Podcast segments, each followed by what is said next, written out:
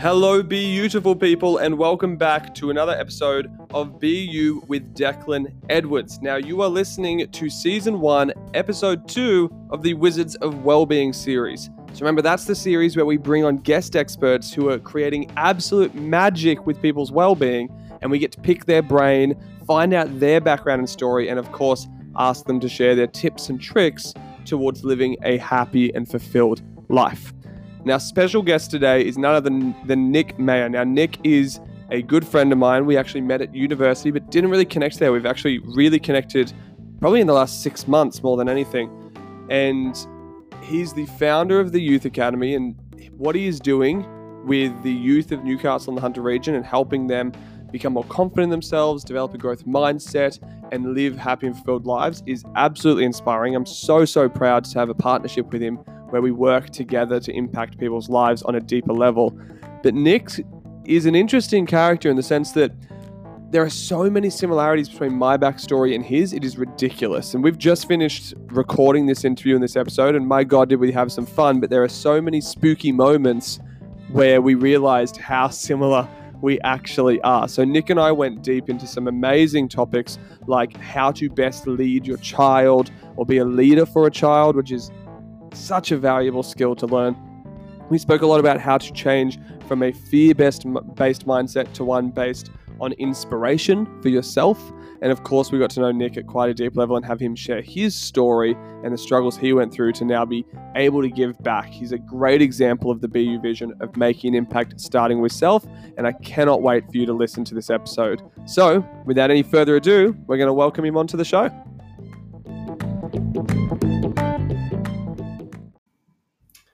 Awesome, mate. Welcome to the show, and thank you again for coming in and helping me do tech solutions to start off with. Figuring out there's a there's a ghost in the room that's a maniacal panda. Yeah, maniacal panda ghost that is uh, screwing up the podcast, but we fixed it. We banished it. We saged the room down and had a uh, what's it called? Not a crucifixion, a um, Exorcist. That's the one, an exorcism on the on the room, and uh, we're now good to go. So on that side for those listening, by the way, what happened was I have a second mic now for the uh, the podcast for interviews. The second mic has decided that it's haunted and it doesn't work, and uh, so now we've managed to banish the second mic and we're back to, to old one Mike McGee, our old faithful. Um, but on that side note, entirely, I'm excited for you to be here because obviously it's weird. I mean, just we were just chatting about ice cream being our favorite food. I feel like every time you and I catch up, we find more in common with each other. Yeah, there's more of a to the point where it's getting kind of spooky. Sp- as, as spooky as the fact that there could be a maniacal panda ghost in the room, or spooky. Uh, Spookier, Yeah. even weirder. Yeah, definitely. I'm- I'm getting to the point where I'm thinking, you know how there's this theory around doppelgangers yeah, and people who look exactly like you. yeah. I'm wondering is there a personality doppelganger? So had a very similar experience or experiences in life. Yeah. And therefore formed similar interests Mm-hmm. and maybe that's what this is. I reckon there's more than one. Yeah, that's terrifying. Yeah, I reckon that there's a, very, very deep connection there that goes back a long way Yeah, to like a lot of different people. a whole crew of people Mm. that are like just all about. Yeah. Mm. Mm. Well, on that note, mate, welcome to the show. No, thank you for having me. I'm so excited to be here. This is going to be so much fun. So obviously talking about similarities that we have and how every time we catch up we found more and more. Um, a lot of our listeners, uh, I'd say all of our listeners would be very familiar with sort of my story and why I'm here and what got me interested. But Mhm. I'd love for them to hear your story and your experience. And rather than me sort of, you know, fumbling my way through someone else's story, it's always nice to just go, hey, how, how do you introduce yourself and Yep. what got you to where you are today? Like if you look back, what I'm a big believer in sort of pivot points or like Mhm. pivotal moments that like really shaped us. Yeah. If we go back, where do you start seeing who you are today start to be shaped? Oh man. The the one pivotal moment was second year placement.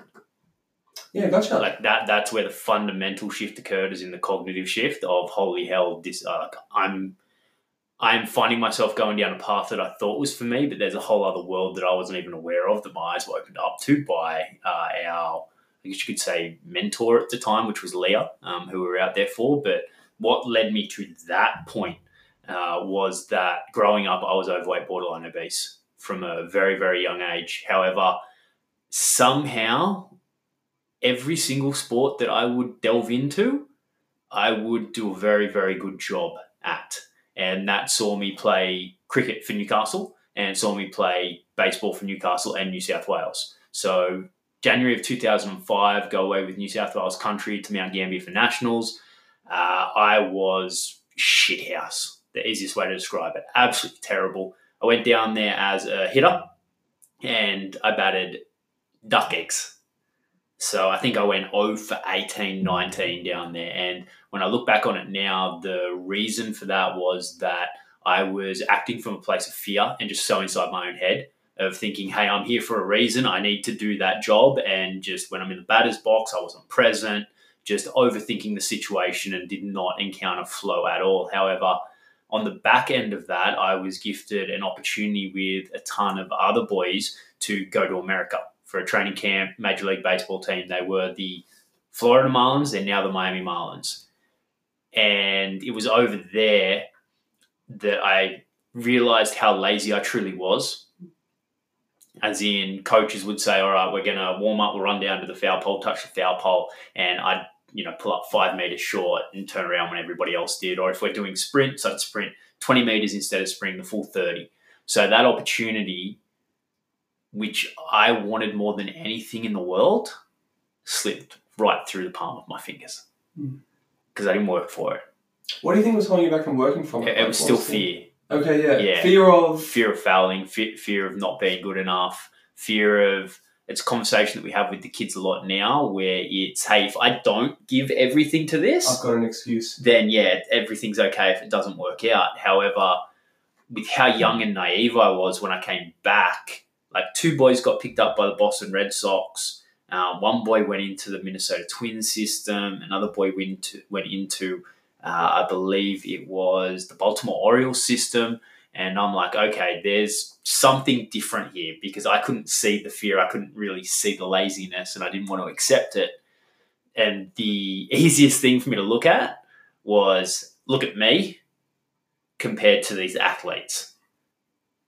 Like, mm. in order for me to be taken seriously, in order for me to have a shot, I need to lose some weight and become more of an athlete. So I threw myself into the internet and like men's health magazines, men's fitness magazines over the course of the summer it would have been of 2005 and I end up losing close to 40 kilos. Mm. And for the next two years, anorexia, orthorexia, depression, suicidal thoughts.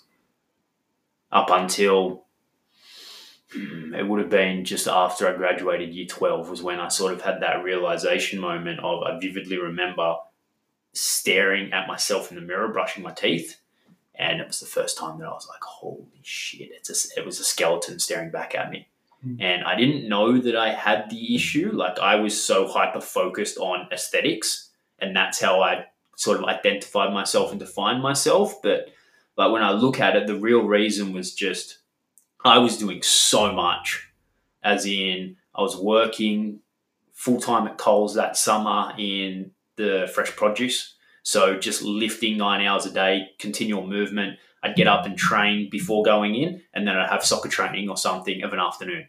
And there was no way that I was fueling my body because I had this aversion to carbohydrates from everything that I'd learned of just being like, okay, I'm only going to eat meat and veg.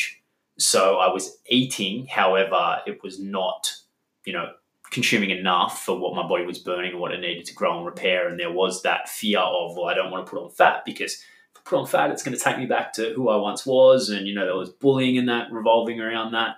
So it was a very, very complex time of my life. However, on the end of that, mum's like, why don't you go study nutrition and dietetics?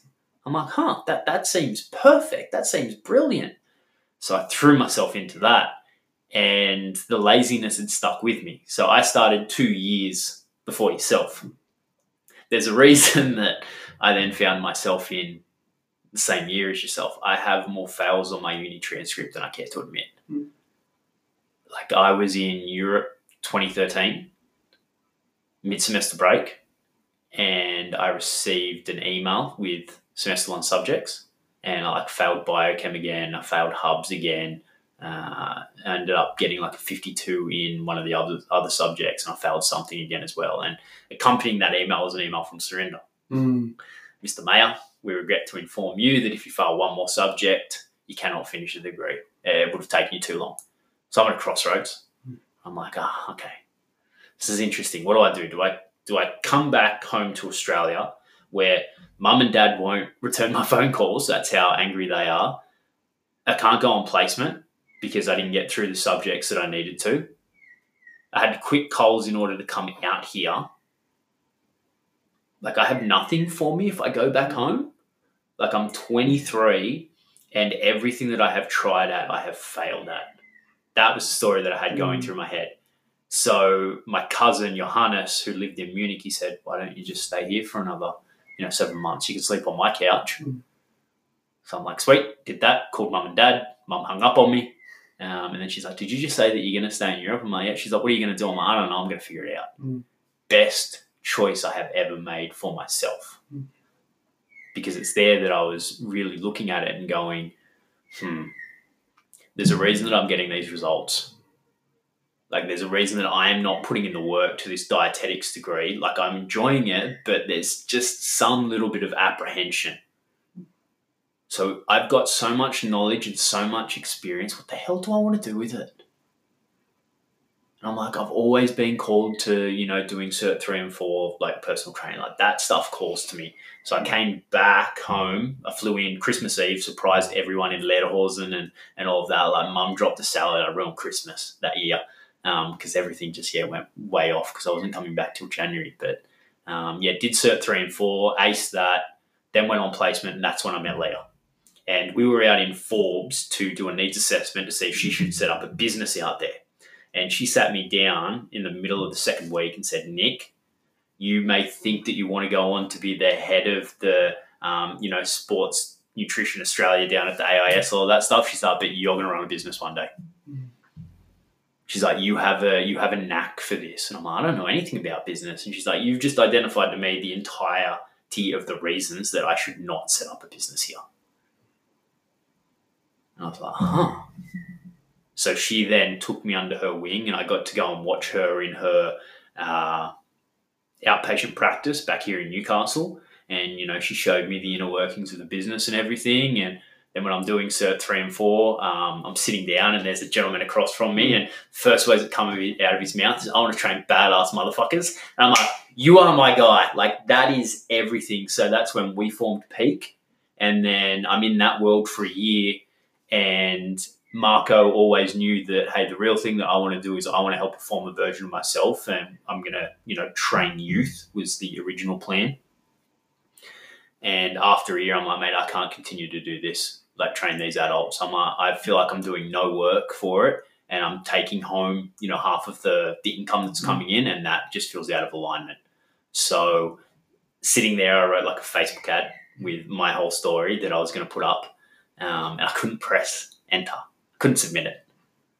And Marco, God love him, just comes over my shoulder, presses the button. He's like, oh, there you go, motherfucker. Like, you're in it now. So, gone. um, and just immediately so much feedback. Like first client was an Australian schoolboys rep. We had an Australian gymnast then join a heap of NPL boys, and I'm like, the universe is sending me stuff right now, and I've never felt so alive before.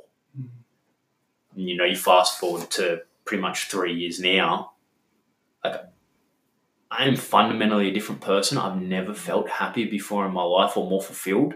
We've been blessed to guide and support over 5,000 youth in the last three years.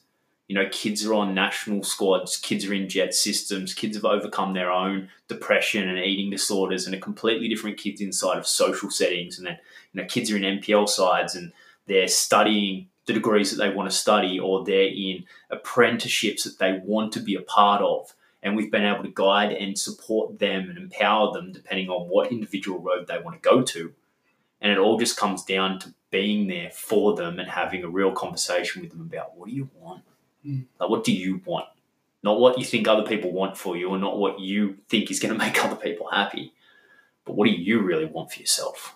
Which I suppose is a reflection of really taking that from that place of fear and Mhm. acting from fear into now what do you think the alternative was for you? Because it's interesting hearing sort of all this acting of fear of failure Mm. inevitably was bringing more failure.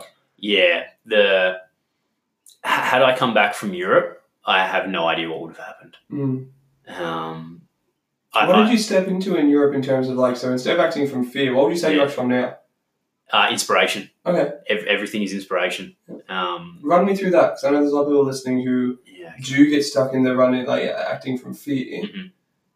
How do you feel the difference? Like, what does what does that look like? What's it feel like? So for me, it comes back to scarcity versus abundance, or I like to say survival versus creativity. So survival is when we act out of fear. Creativity is that I am just going to create and go after what gives me energy right now. What am I inspired to do? And choose to consciously act from that place and bring myself back to it whenever I have awareness of catching myself, you know, acting out of desperation. So the perfect example for this is financial. I used to, like, I'd learned to have an atrocious relationship with finances where there would be a point where my own self worth and how much I valued myself was tied to what I saw in that account for the academy. So if it dropped, I would just immediately mood shift and I would be a terror to be around.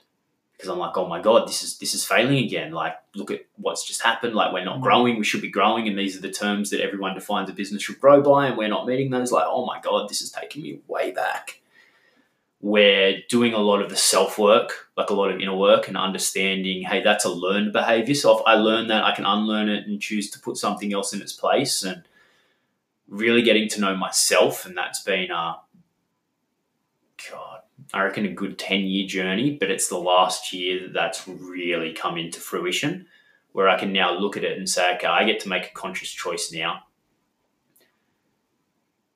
Do I want to use inspiration here as the driver. Like, does this feel right?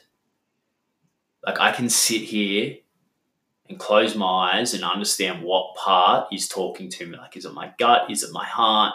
What is it? Mm. Where's this decision coming from?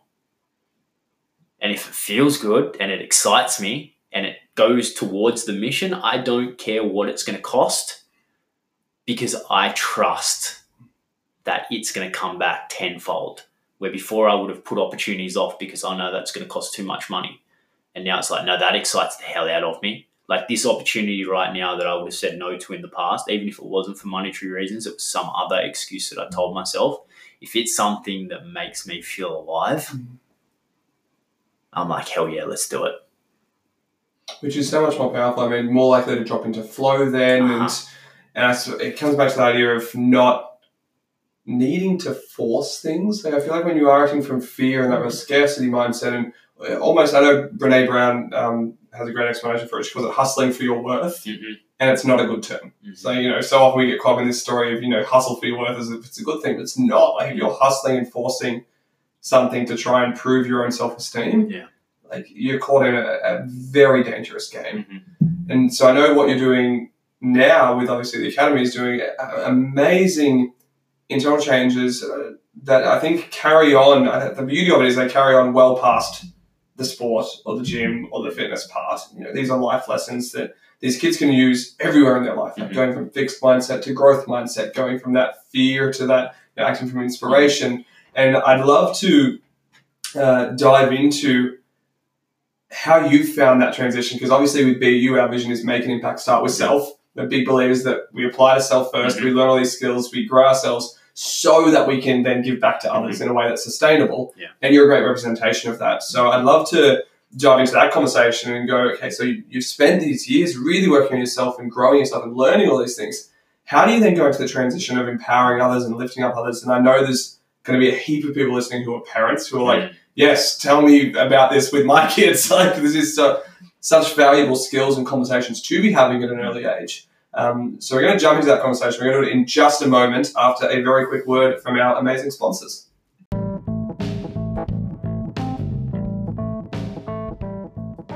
This episode of the show is brought to you by our good friends at Monkey Brew Coffee. Now, if you're a coffee drinker, you'll know that it is one of the best things to look forward to in the morning. Just that time to sit down and have a mindful cup of coffee to kickstart your day and get some energy into you. But if you're like me and you're also focused on, well, how can I make a difference that's bigger than myself? How can I help the world? How can I help the environment? Let me promise you that you're going to love these guys at Monkey Brew because they're going to help you do both of those things. So, Monkey Brew is an environmentally focused coffee company that's trying to make the planet a better place for everyone. And they do this by providing high quality, specially roasted coffee beans that use sustainable practices and they donate 50% of their profits to causes that help the environment or help those who have been affected by environmental disasters. So at the moment, for example, they're donating 50% of their profits to fire relief in Australia and to rehabilitation efforts. You can find out more at monkeybrew.org, and I highly encourage you to jump on there and order your first pack from them. These guys are amazing. I actually bought this as a uh, gift for our creative director and he is an avid coffee drinker and he messaged me and said that he loves it and he's a huge fan not only of what the company's doing but of course of the taste of their coffee as well. So if you want to start your day with a delicious cup of coffee that perks up your energy and feel good about doing it because you know that you're making a positive difference in the world at the same time make sure you head on over to our friends at monkeybrew.org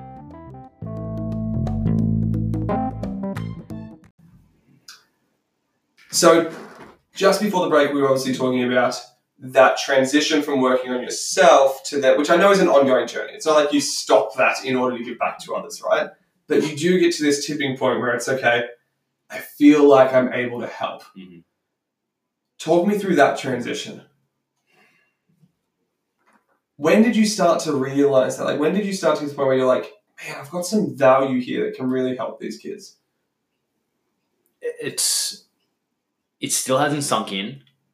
Like as in as in the full, I, I still don't see the full worth. I still don't see the full value. Like that in itself is going to be an ever going process uh, for the rest of my life. Like it's always going to increase and improve and expand in and of itself.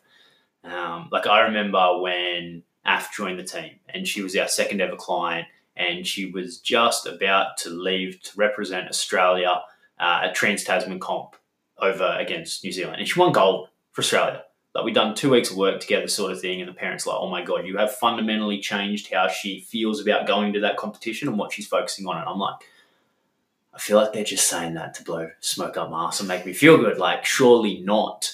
But we still have a deep and powerful connection to this day where i have not seen her now for close to a year because she's going on to bigger and better things. But we can talk and it's like we spoke yesterday. And whenever I look at how myself or Sean, Elias, April, Mothy can have an impact and empower these kids, it's the relationships that we form and it's the connections that we have. We are a very feminine in our approach. And I feel and I notice that the kids take that very, very well. Talk me through that. So, why a why do you think that is? and then b uh, when you say uh, having more of a feminine approach, I don't know what that means, mm-hmm. but I know there'll be people listening that are, are curious about mm-hmm. that. Um, walk us through that. So the easiest way to describe it inside of this context is the masculine approach would be the coach that comes in. He's like, "Give me ten more! Like, come on, push, push, mm-hmm. push!" And we just turn up as ourselves is the easiest way to describe it and say, hey, you know, let, let's have a conversation about this. Like, what would you love out of this? Like, we are here to best guide and support yourself. So it's not what we want. Let's have a conversation about you. Like, you tell me about where you want to go. And if you're not quite sure, then we have the tools where we can support you inside of that process to have you focusing not on what you don't want, but start to focus on what you do want. And if you give us the, well, I don't know, we know that that's just a protector that you're putting up. So why? Like, tell me what you're curious about. Like, let's have conversations around that. And it, like, honestly, the more that I sit here, I, I can't describe what it is. It happens. And when I reflect back on it, what I notice is that, yeah, it's because of that approach that we take where we're real with them. Like, we treat the kids exactly like they are. Yeah, like know, individuals. Like yeah, people will treat them like they're kids, and then some will treat them like they're adults but it's like, hey, I just want to have a conversation with you right now, and if you want to play and be fun, then let's go and do that. Like we're not trying to force them to mm. do something they don't want to do or be someone that they. It's almost letting them lead, right? 100%. Which is such a. I'm curious to find to hear if you found. How do parents take that on and learn that? Because I feel traditionally, mm. you know, a lot of it's almost this authority position where I'm the parent, you're the child. Mhm. I'm going to say that this is what's important. You're going to follow. So it is almost very masculine Yeah. in approach. Um, So- a lot of parenting or teaching. the the perfect representation of that is if we use this uh, sort of dichotomy of leadership. So we have the leader that's out in front and is essentially pulling everyone along with them. We then have the leader that's sitting behind, you know, cracking the whip. And the way that we love to look at it, describe it, is that we are just standing there side by side, walking it with them. You know, we don't know exactly where it's going to go, but hey, we've been down a lot of these different roads for ourselves before. So it doesn't matter what comes up, where like we know that we're going to be well adept at handling it and supporting you through that. Like we're not going to do it for you, but guess who's going to be there if you need a little bit of Mm. support, if you need someone to talk to, if you need some advice. So it's, it's really just walking hand in hand with them. And a sense we're not leading, but we're just guiding. Like we're the mentor, you know, the coach. Like if you look at the hero's journey, like it's, it's a brilliant representation of it and where we come into it. And obviously, the tangible part of that is, as you said, sort of being curious and Mhm. compassionate and asking where they're at, and then, yes, having resources and the Mm. things there to help, but they're reaching for it first, right? It's not like we're forcing change upon them. Oh yeah, they're yeah they they are curious and they are um, not necessarily ready, but that's why you know they need to cross the threshold. Yeah. But if we can be there to support them inside of that, because the main objection that they face, the main challenge that they face, is fear. But it's not necessarily always fear. It might just be a lack of belief in themselves. It might be a lack of trust. So the more that we can help them overcome that objection, and that's why we start with the physical. Like it's so easy to prove to a kid that hey, you don't think you can do a push up right now, but mm-hmm. you know in a week's time you're going to do two, and they go whoa, and now okay, roof comes off. They're like, what else can I go on to do? I want to do a pull up. You know, three weeks go by and they're nailing pull ups, and then they're pushing 100 kilos on a sled. Like that right there starts a cognitive shift.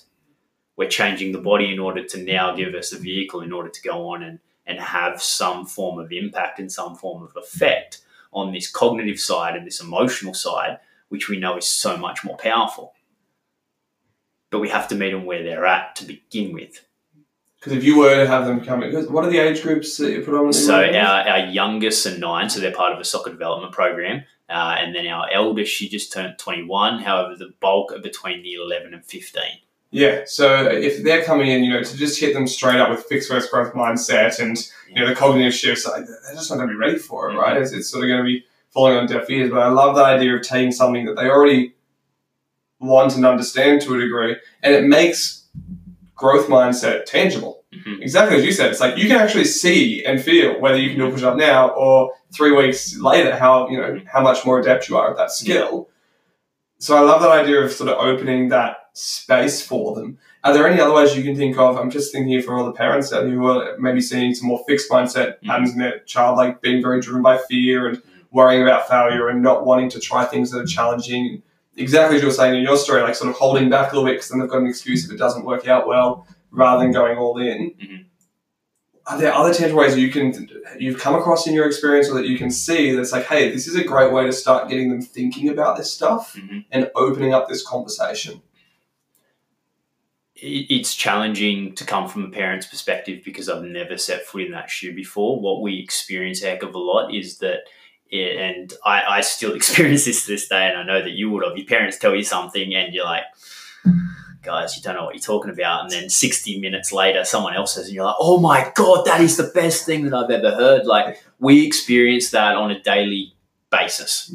It happens. Hey, can you have a chat to them about this? We have a chat to them about it. The parents are like, I've been trying to get that through their heads for, you know, the last year. And you just say it to them and bang, it's, it's been taken on. And that shows the powerful place, the position that we find ourselves in. It's comes back to, again, this more feminine approach. The masculine would be forcing. The feminine will be, I'm going to come at this from a place of love and compassion. Like there's nothing to change right now. There's nothing to fix. Everything is perfect as is. I need to figure out how can I be the best person I can be right now so that when my child is ready, Yep. I'm going to be there to to support them. And in the meantime, if they're open to it, we're going to look for some other ways or some other people who may be able to support them inside of what they're being challenged with right now. Yeah, people can come in from that other angle and other perspective. I know we always say it's like uh, too close to home Mhm. to, to take the advice. Yeah. Like, for example, my wife is part of our accelerator program. Straight away, I was like, I'm not going to your? This is way too close to home. Yeah. My sister's now part of our accelerator program, Mhm. gets coached by one of our team. Like, again, there is that sort of boundary of when it's too close to home, it's actually counterproductive. Yeah. So having that little bit of space is quite valuable. I want to highlight something you said there, which I'm so excited you said because it's something that I come across so often. Is that of becoming the best version of yourself possible, so that when Mm. someone you love wants help, Yeah. be it a child, a partner, whoever it may be, right? You're in the best position to support them through that. Mhm. Like so often, I see this trap of frantically trying to help everyone around us Mhm. Without working on ourselves first. Yeah. Like the unfortunately, the amount of people I come across who are in that helper drive, where it's give, give, give, give, give, give, give, give, give. Oh shoot, I'm burnt out. I'm not looking after Yeah. myself, and it's almost giving for the. It gets hustling for worth, right? Mhm. My self worth is based on how many people Yeah. I've helped. That's selfish. Right? Yeah, it's not helping from a very valuable place. So I love that. I really wanted to highlight that for everyone listening. The idea of put yourself in the best position, Mhm. So that when your loved ones are ready to make change, you are in the best position to support that Yeah. in a way that's sustainable and doesn't burn you out either. Mhm. And that that's uh, like it's an interesting conversation that we have with the kids just around the two aspects of control and then also around responsibility. Like, can, can we control other people and what they do? Hell no. Like, the only thing that we control is ourselves, and even inside of that, we only control our response to what happens. But then we also look at it and we go, what's your responsibility in life? Like, are you responsible for other people? Well, no. You're only responsible for yourself. And the perfect representation of what you just said is that, you know, if I don't look after myself and I'm empty, then I have nothing to give to other people when the time comes for me to be able to to do that. So I need to fill my own cup first. So then it's overflowing and now if somebody who is in my circle requires some support that I have the ability to respond to and choose to, then I can go and provide that. Mm. And you know, you have that conversation with kids, and at the start, they're just like, okay, a little bit. So you know, obviously, we dumb it down, and then we start to expand upon it. But it's it, like it just comes back to control because, like, we know how hard it is to change ourselves. Like that's a challenge. So imagine how much more challenging it is if you go and try and change somebody else. Like it's a, it's a it's a battle that I will put everything that I have and own on. You will not win they are the ones that will change themselves. Yeah, we always say to people like we uh, people in our accelerator program are like, "Oh my god, you've changed my life." I'm like, "Well, we haven't. No, you've done. You've changed your life. We just gave you the platform. Yeah. Like we gave you either the resources or the Mhm. space, or like we opened, we showed you where the door was. Mhm. You opened it. Don't put this on us. Because then obviously the danger is if we've changed their life, what happens if touch touchwood something happens to us? Mhm. You know, all of their growth and change is tied Yeah. artificially to, to something outside of themselves. Yeah, I feel like the biggest and the most powerful piece of advice for parents who are interested in better supporting their kids, um, and it's the most fundamental change that we've seen with the parents that you know we have in the academy family and even with ourselves is taking full responsibility of our communication and understanding how am I communicating right now with my child and becoming very very conscious and aware of the words that I'm using and the power that they have? Because how many times do we just say a sentence or say something that you know has become a habit? It's a behavioral pattern. It's it's you know subconscious it's unconscious and we don't know the picture that it's painting inside of our kid's head. Like if i say to you declan don't think about a brown bear This is so right now you go yeah. Have you listened to my podcast? Everyone listening, this is just getting even more weird. We use the brown bear example literally all the time. Like there's live talks, tours, previous podcasts where we say you can think about anything you want but a brown bear. oh jesus christ Um, yeah, that's why I'm like, oh, out of any animal you could have chosen. no, no, but, but yeah, but it's the perfect representation. What's going through my head, brown bear. So it's like, look, don't do that. Mm. well, what we're forcing the kid to focus on is the, what they're doing, and now they're feeling bad about it. So, hey, instead of using a negation and focusing on what you don't want, let's use the affirmation and say, look, hey, can you please put the phone away and let's focus here instead? You know, or then if we're using soft talk instead of solid talk, Mhm. you know, hey, buddy, I think that, you know, we should have a think about having this conversation in the future. Hey, look, at four o'clock today, this is what we're going to go and do. How does that sound? You know, it's very solid, it's very concrete. And then we have the projections versus the reflections. projection is pointing the finger at something or someone and giving away power. It's, it's blame city, victim mentality, all of that sort of thing. And then the reflection is looking back and being, how could have I shown up better? You know, what could have I done differently? Like my kid isn't making me angry right now. I'm making myself angry. Mm. Like that's on me. That's how I'm choosing to respond to this because he's doing something where in the past I haven't communicated it effectively and he's not valuing or not uh, choosing to respect, you know, what I wanted. But hey, that's on me. Like if they can start to understand language and the power that it plays not only in their own lives and to the identity and the stories, you know, that they have about themselves, but that's then going to set the best example and it's going to provide their kids with the tools in order to do that for themselves as well. And that was a great. Um, it's obviously one of the topics that you dove into on Pocket Coach when you came Mm. in. We were a guest, guest expert on our wellbeing platform, Mhm. um, our e-learning platform, Pocket Coach.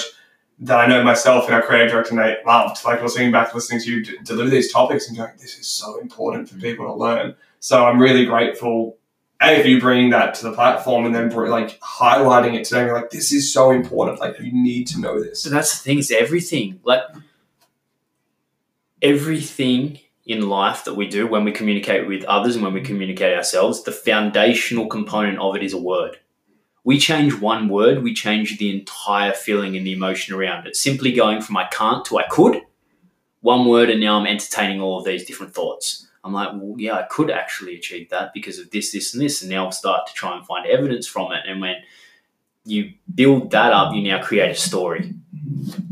You know, when you look at memories, it's a snapshot, prior moment in time. Yeah. So we now have a story about it. Every time we remember the memory, we don't actually remember the first time it happened. We remember the last time we remembered the memory.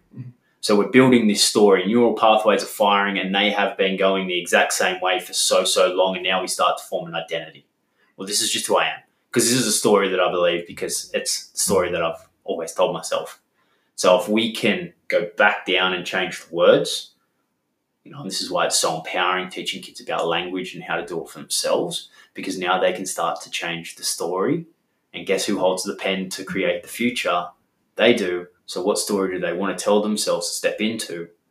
And now we start to form a new identity, and it's one that they've chosen, and it's one that they're going to reiterate. Like that right there, that is the foundational change that the kids will start to see, and they're the ones that have done the work themselves for that. Like they are creating exactly what they want because where are they giving their attention? Like when they're communicating with themselves, where's their energy going? Towards what they want, towards what they're focused on. the end, it comes back to the idea of starting with self and learning that and then yeah. expanding it. I love that, man. So, um, yeah, it's such a valuable thing to dive into. And speaking of words and identity and then thoughts and memories, we're going to play a fun game on those lines. We're going to take a quick little break, and then when we come back, we have a fun little game to play um, to bring the, the episode to a close. So, we'll take a quick little break first, and then we're going to jump back in. Let's do it.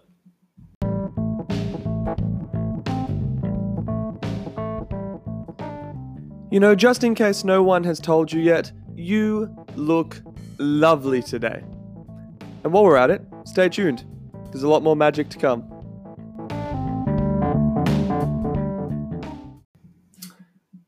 Okay, so for every guest that we have on the show, we play a fun little game where I've taken 25 questions Mhm. and put them in this hot little book of mine, in my hot little hands. You get to choose five of them. Now, mm-hmm. some of them are very deep and meaningful questions, and some of them are very shallow and hilarious. Yeah. You're going to go first thoughts, first answers that come to Yeah. mind.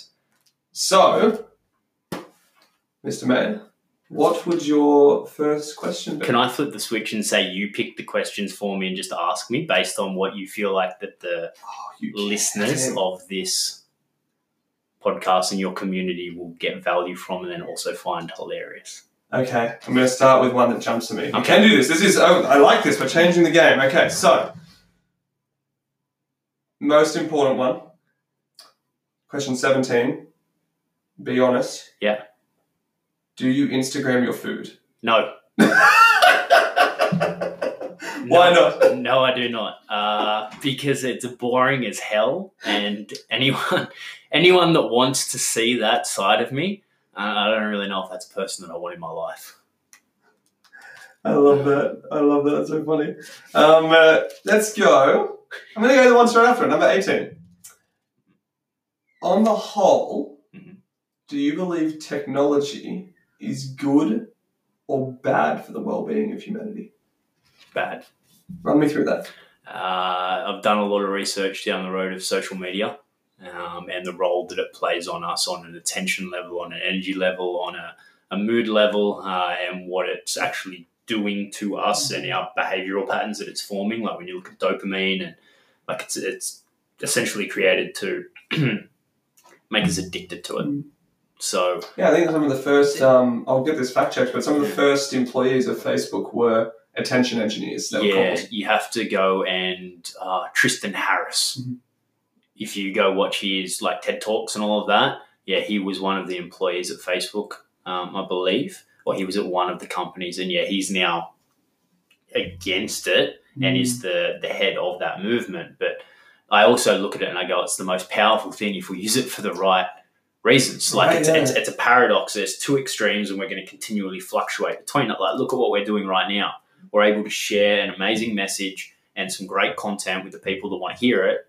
We wouldn't have been able to do that without the technology. So again, it comes back to I guess intent.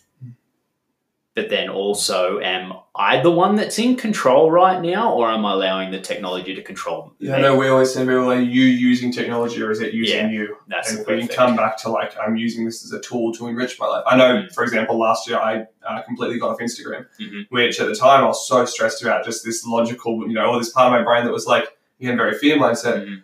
Man, I run a business. Like, how can I run a business and not be on Instagram? Mm. Forgetting that plenty of businesses thrived before the world of Yep. Instagram, right?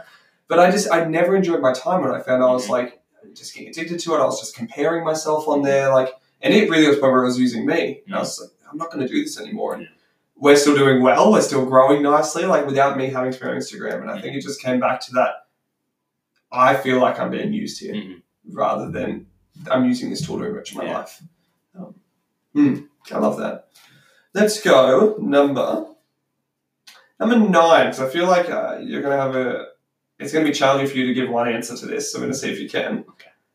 You obviously at the academy have an amazing library Yes. and resource center. Okay.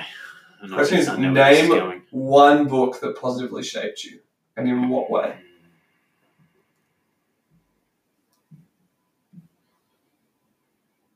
Psycho-Cybernetics by Maxwell Maltz.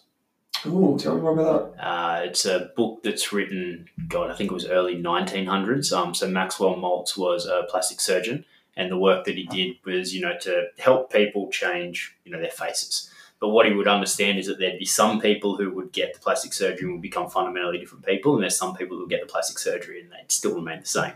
Like they'd still see themselves prior to when they had the plastic surgery. So he's gone, okay, there's something interesting going on here. And that's where they start to go down the world of um, thoughts actually having power over identity. And you know he goes into well, there's the um, success sort of mindset and there's the failure sort of mindset. Failure is like i'm going to be frustrated. I'm going to be aggressive. I'm going to be insecure. I'm going to be experience loneliness. There's going to be uncertainty uh, there's going to be resentment and i'm going to feel empty. And then success is like there's a sense of direction there's understanding um, there's change there's courage uh, there's empathy and then i forget what the last two are. And it's like if someone's focused more on the first lot well hey i'm going to be more successful. And if someone's focused on the second lot well hey i'm going to you know experience failure. And that just ties back into this scarce versus abundant this survival versus creativity. Like that book yeah i read it hmm, it would have been when we first made the move so that would have been 20, would have been very early 2017. Oh, so, yeah, that's- Quite dry. Yeah, at yeah. points. Yeah. Um, but yeah, very, very powerful if you get through it. Yeah, nice, Mm. nice. Mate, second last question. Very, this is going to be a very telling one for your personality. I'd like to say I'm not going to judge your answer, but I'm 100% going to judge your answer. Perfect. If the toilet paper roll is running low, but it's not completely out yet, Yes. do you replace it or do you leave it for the next person to do?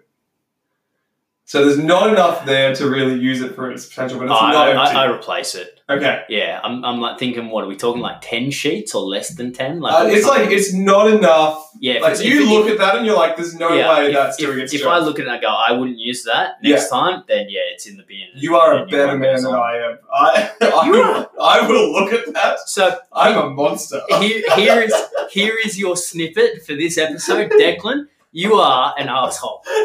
okay. It's a good analogy. No, I'm 100% the guy that I will look at the toilet paper roll and I'll be like, this, this is enough. Like, I'll sort of talk myself into it. I'm like, "No, that'll be fine. This is good. And the amount of times my wife has not been very impressed with me off the back of that. So that's more, I think I put that question in there to try and find my people. I feel like I feel like the majority of humanity is not very happy with Well, right. Yeah, I'm, just, I'm curious to see if anyone else will admit to that as well. I, I think that the mm. even worse, I'm, I'm just trying to back myself here, is if it's fully empty and you leave Oh, yeah. Like, that's just, Yeah. that's insanity. I I know people that do that. that's, see, that's a whole new level. That's something We, else. we can, but that's the thing. You can look into that and go, okay, I wonder why they're doing that, and that goes down a whole other realm. Like, where else are they lazy in life? I would love to play the game with people where we get a room full of people and we split them into three groups. So the ones who don't replace at all, the ones who replace too early, and the ones who replace at the perfect time. Instead of the marshmallow experiment, it becomes the toilet roll. Experiment. Yeah, yeah, like yeah, and that's and then we, we do that early in life and we follow them for the next 30, 40 years of their life and see what outcomes have. Side note, if anyone would like to be recruited into our toilet roll study, And, and, and what it comes back is that the guys that didn't empty it, they're all now serial killers and in jail. you don't even. oh man, that's hilarious. Okay, let's go the fifth and final. Do you feel it's better to ask permission or ask forgiveness? Uh, forgiveness, not permission. Run me through that. Mm. I used to always ask for permission, uh, and that in and of itself was my own lack of self worth. That was my own lack of trust in myself. Sort of getting someone to justify it or validate it. Yeah, and just a huge people pleaser tendency. Like. I want to do whatever makes you happy. Um, so, really funny story.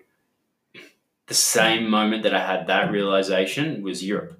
Mm. So one of the guys that I met over there, his name was Cody. He's American, and we were just sitting there one night, and he's like, "Nick, forgiveness, not permission." I'm like, "What? Why?" He's like, "Because like they may not even find out, and if they do, you just say, oh, sorry, I didn't even know." And I look back on it now, and I go, "Well." Actually, the only person I'm really asking permission from is myself. Mm. Like, am I going to allow myself to do this? Am I going to allow myself to deal with the possible ramifications that may eventuate in the future or may even not. But hang on a sec, is this just something that I want to do? Like, and if it is, well, then I'm going to do it because who do I really need to answer to at the end of the day? Like, people are entitled to their opinions and their thoughts, and they're going to let me know them. I don't have to agree with them. Like, I've just got to stare at myself in the mirror and be like, hey, that was a, that was the right choice. Like, that's what your heart wanted. That's what you really wanted. Okay, cool. Like, I, I, I lived far too many years of my life playing from the permission first, like permission granted, motherfucker. Mm. Like just go do you. That that that's all that you need. But then it even ties into well, do you actually really need to like should you be asking for forgiveness anyway? Mm. Like that comes down to value systems and, you know, societal norms and that. So um yeah. I guess it comes down to what you choose to do and the effects that it has on other people as well. So but yeah, definitely forgiveness, Yeah, not permission. Awesome. Well, mate, thank you again for um, coming on the show and, and, and sharing your story, sharing the impact you're making with the academy, and, and playing my fun game at the end, um, which is probably more revealing about me on some of those questions today yourself. Um, mate, for those who have listened who have really resonated with what you've spoken about and who do want to connect a bit more, or who are listening and going, man, like, you know, I've got a kid who really could learn from, and as you said, like, they're they're too close to homes. They're looking for that mentor or coach space and someone who can have that third perspective. Yeah. Um, especially if they're local. Mhm. Uh, how can they connect with you? How can they reach out? So the easiest place to go is to the website, so www.theyouthacademy.net.au. Um, everything that we do is on there, and they'll be able to book in for a free one-on-one intake interview. Um, so that's all about us getting to know the kids. How can we create a framework that's going to support them in getting them to where they want to go, um, and then giving them a glimpse of the academy and letting them experience it for themselves. So um, that's yeah, it, it, comes back to empowering those kids um, and really supporting them mainly with confidence, self esteem, self image. And then there's different modalities that we go through doing that. Um, and then I also do a lot of my own writing. Um, and the best place there is Instagram, just at underscore underscore Nick Maier, um, N I C K M A I E R. Um, and yeah, if anybody ever has any questions on that, um, I love to support. So yeah, please reach out. Perfect, amazing, and we'll put the links for those in the uh, in the show notes in the description as well. But for now, mate, thank you again for coming on. I really appreciate it. No pleasure. Thank you for having me. This was fun, so much fun.